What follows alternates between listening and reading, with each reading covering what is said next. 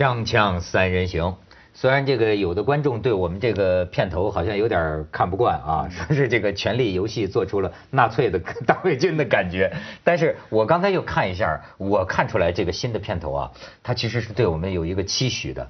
你看他用这个木刻，你看吧，他我觉得他是期待着我们走向入木三分。哦，嗯，你看剃的那个卷儿都刻出来。当然，我还有另另一个联想，这有点像是我们当年那个北方的那个工厂里那个澡堂子，你知道一个月去洗一回澡，一搓籽儿都是精华都是精华也是这么一个，都是精华。你这种联想真是，这说明我们的言论，要不然就是入木三分，要不然就是一臭万年 对，要不然一臭万年。看看今天。如也是清除精神污染嘛，很好，这个是哎这是我们都能找到回来，对哎。对对对啊，那么这个今天我看咱们是怎么入木三分一下呢？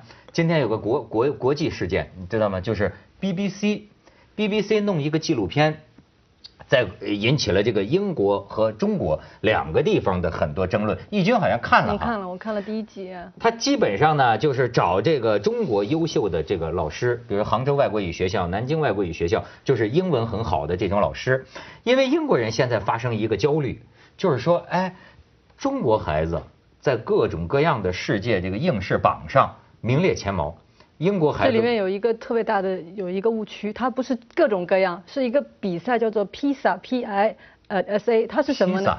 它是简写简写，就是国际学生什么能力测试，它其实只考三门课，数学、科学和阅读，没有考其他的哦。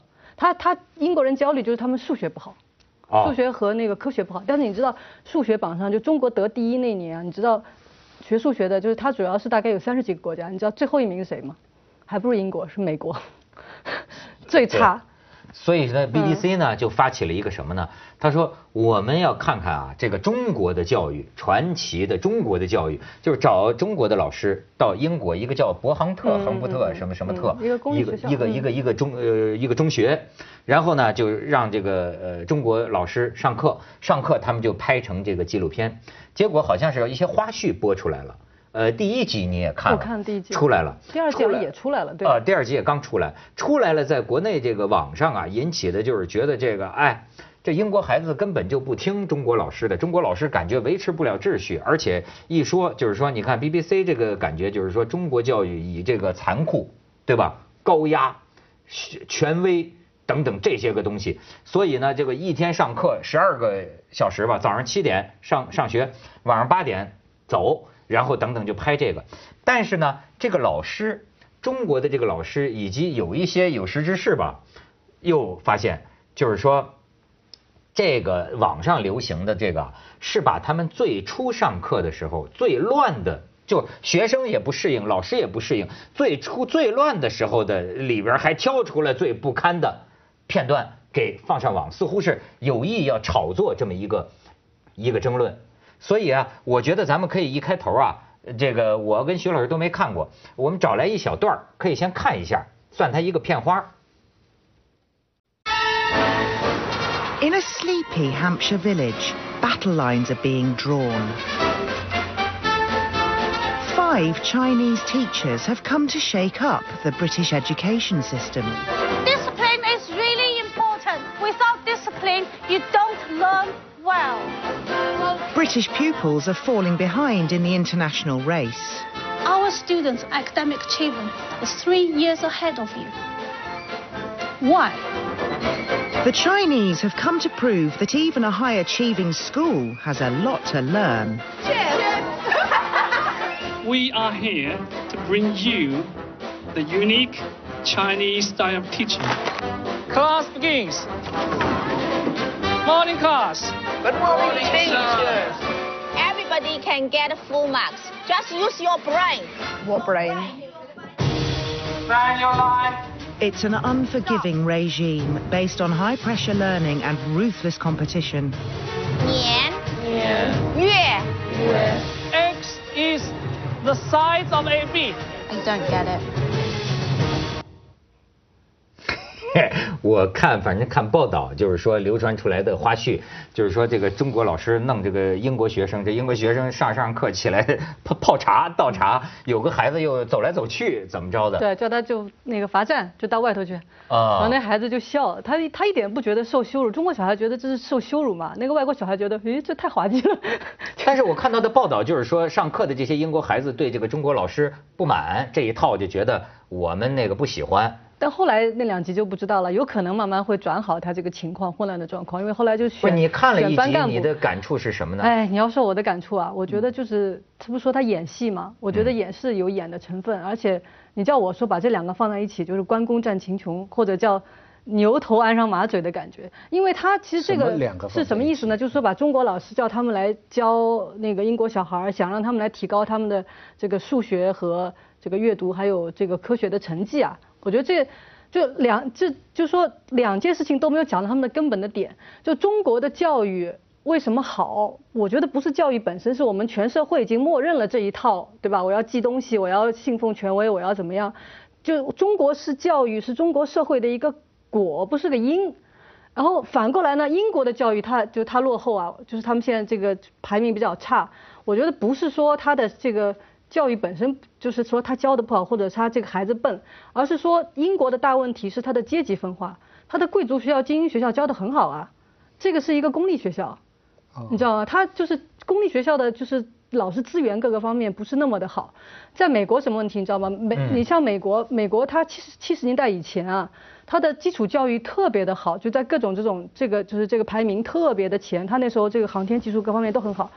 后来到了七七十年代以后是什么呢？他的教会哦不是教会，sorry，就是工就是教师工会这个教会啊，这个的力量特别的大，你没法解雇一个教的不好的一个老师。我看过美国人他们就自己拍的一个片子，说五十多个律师里面有一个会被这个这个这个吊销执照，老师是好像两千多个、三千个你才能解雇一个，而且你解雇他，哪怕他是有什么性侵的啊。中间你要等很久很久，然后一个政府可就是一个地方政府要花上一个亿你才能去解雇他，那那所以说在美国，你说现在很现在很现在很多中国人去生孩子，你要去一个很一般的公立学校，教出来的基础教育并不好，除非你很幸运去抽签去那种什么特许学校，或者你有钱去上那个贵族学校，不然他的基就是基础教育是不行。嗯，我看我的意思到说他不解决问题就是这样。我看到的这个这个这个画面啊，非常戏剧性。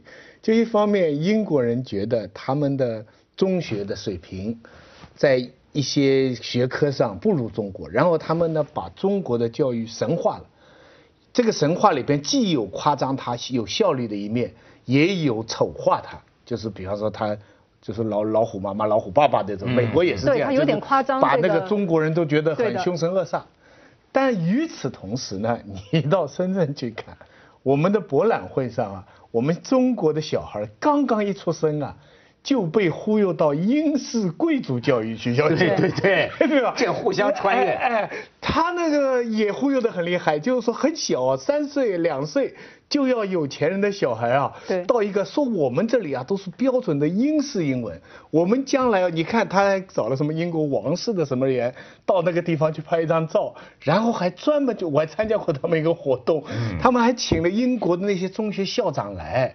说他们读了这个小，而，不是从小学，然后到将来他们一定能够去哈罗公学，一定可以去什么哈罗是什么什么。你刚一出生就要报名然然后呢，最妙的是来了很多的中国的家长，你知道都是有钱的，都不希望小都要小孩要不能输在起跑线上，学费都非常贵的，然后找那些英国的校长来讲英式什么叫英式的贵族教育，一听笑了。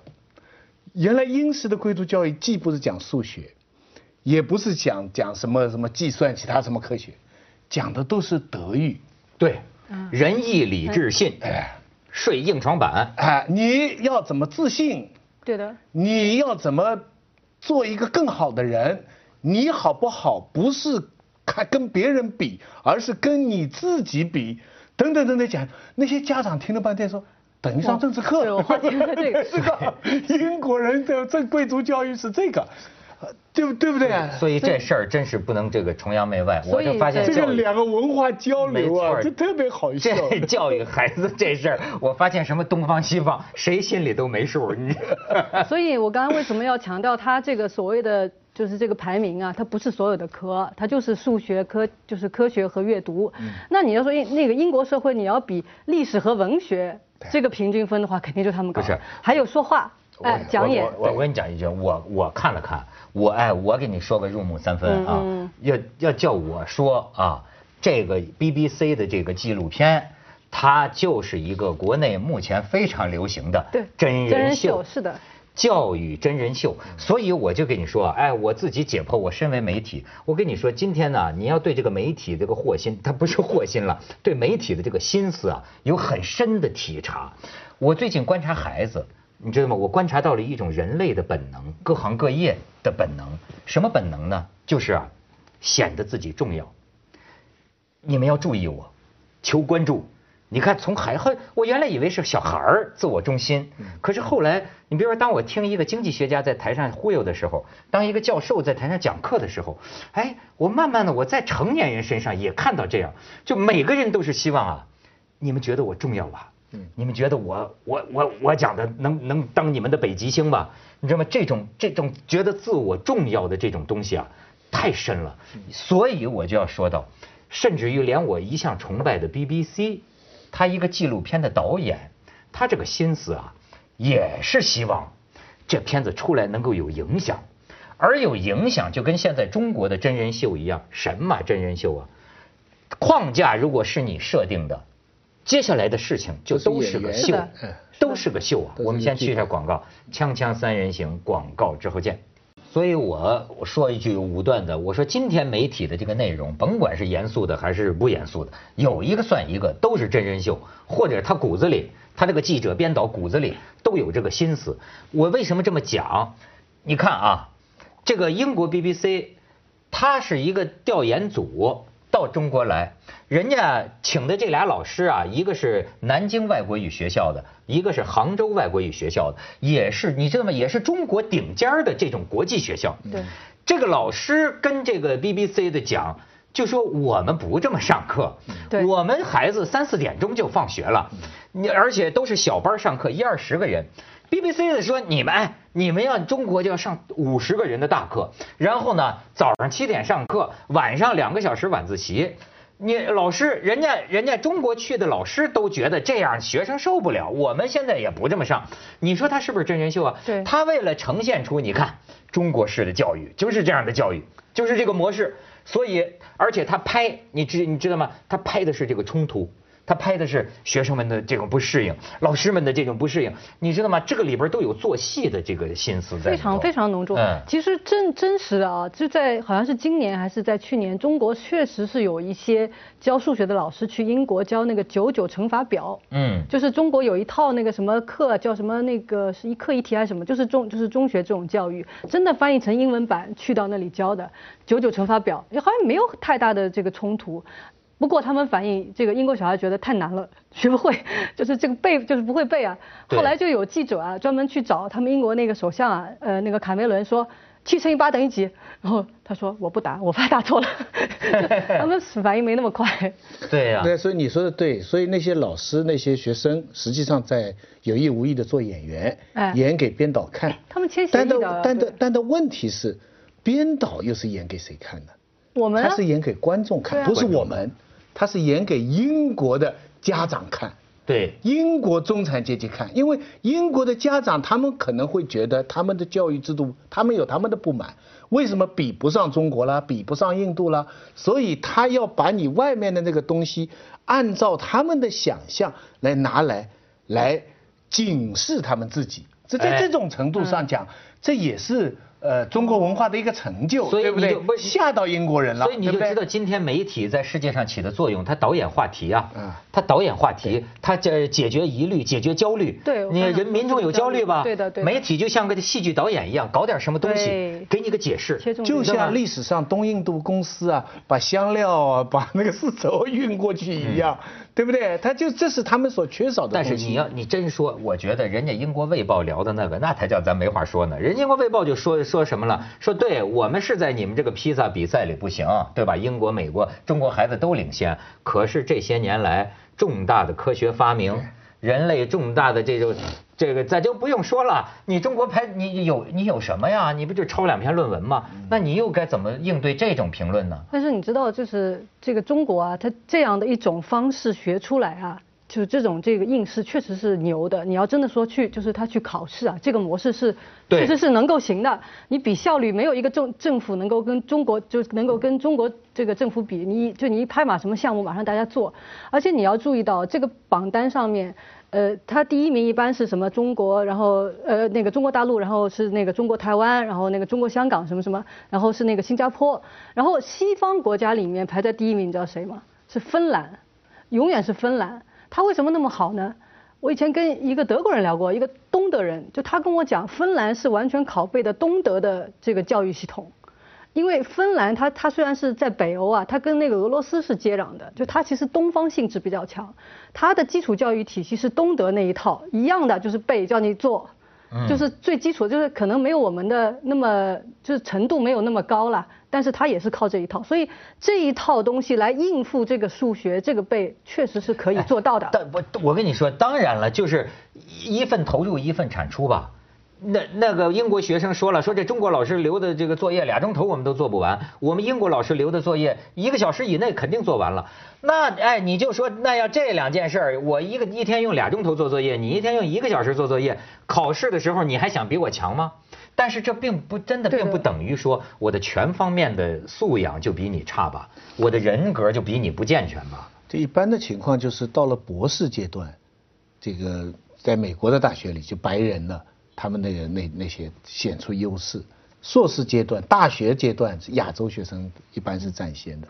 这个问题呢，所有做家长的人问问过无数次，对到底是勤奋好还是自由好？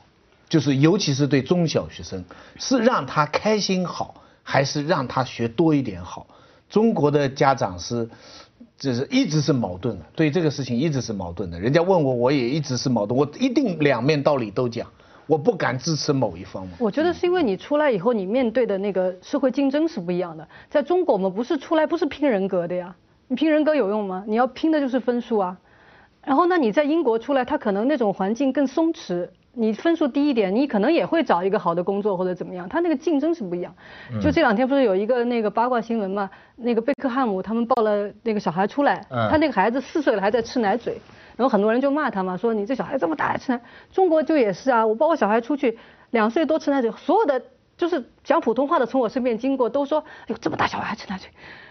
他们就认为小孩一出世，他面对的那个社会的竞争是很凶险的，你一定要把这些东西有依赖东西要戒掉，还要还要戒尿片哦，小孩戒尿片在大陆特别的早的，就是要独立要独立，这种东西不是光是在学习，就是从小那种一出去的世界是很凶险的这个概念已经在里面了。哎，那你要这么说，我前两天跟这个新西兰的这个华人朋友聊天，他们就说，哎，他们这孩子才三岁啊，这吃饭就自个儿在那哈在那儿吃。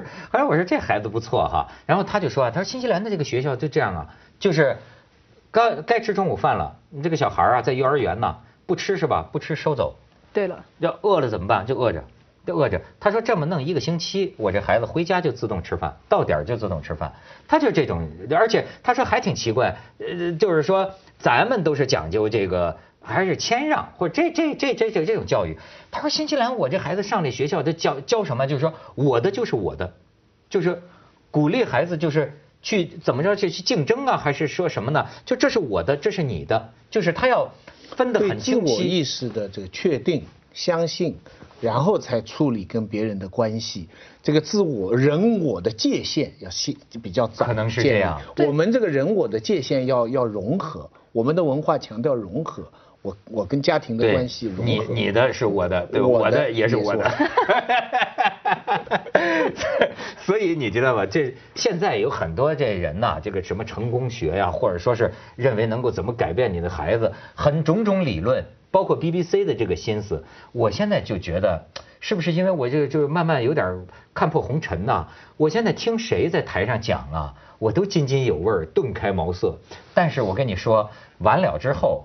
我也姑妄听之，我就不，我就也就那么回事儿，我都不不轻易的，真的觉得就能怎么样，被你给带忽悠了。有些事儿啊，听听就行了。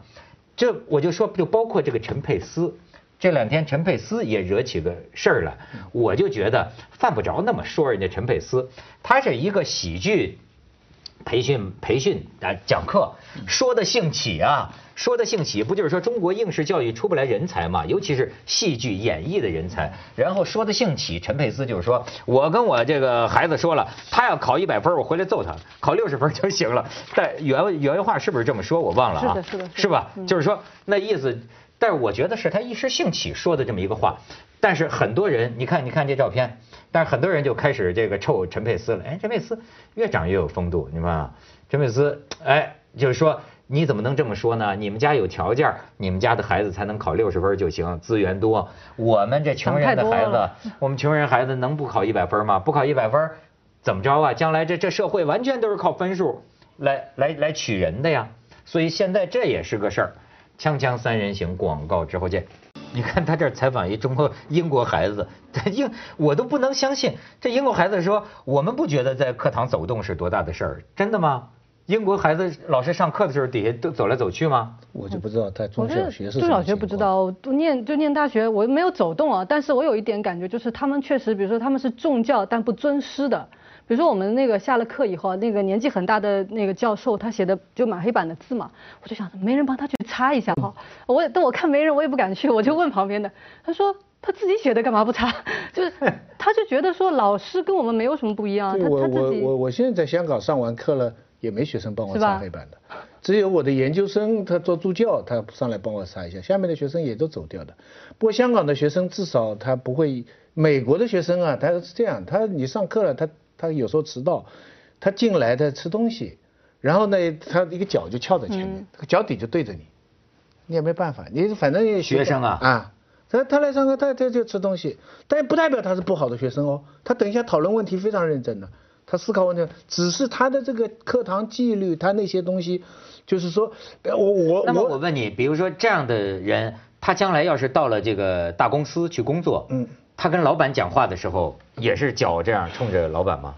但要看情况，也许老板假如容忍的话，他可能也会这样做。你也可可能像苹果那种公司，他们至少很就可以随意，是吧？啊但这样它有个好处啊，就是说在有一些这个公司里面，他们下就不叫下，就是说下面的直接面对客户的人，他们都可以单独处理到很多问题，因为他觉得我有这个主主动性，我这个层面就能处理到事情。但常常我就觉得我们有时候碰到的就是说，你无论去银行办个事儿或者哪办个事儿，他下面的人要做不了主，他谁都不敢做主。一层一层要报，是不是这个感觉？但他有他有好处，他你课上听听到他觉得你说错的，他你一下课他马上就跑来跟你说。嗯，中国学生呢不来跟你说的，他记住你什么地方说错了，他不来跟你说的网上去 他不来跟你说。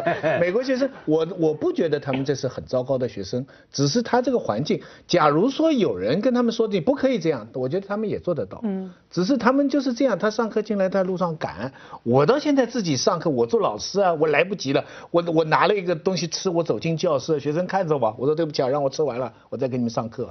他们也没人跟我提意见。且我觉得也没关系。哎，也没关系。如果说有学生要对我不好，如果说他提意见，学校里可能会有人来整你的。因为在香港呢，你他他如果提说你这老师已经上课了，你还在吃东西，他可以说你不好的。那就是打个招呼嘛。我说你看我上课来不及了，我的路上塞车，现在课是已开始上了，让我这几口吃完。学生他不会来说你什么。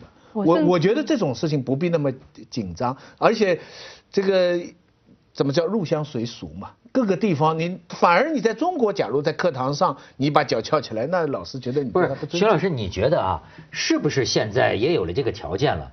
东西方的教育模式都各有利弊，他们真的存在可以互相交换一下、互相交融一下，或者互相吸取一下。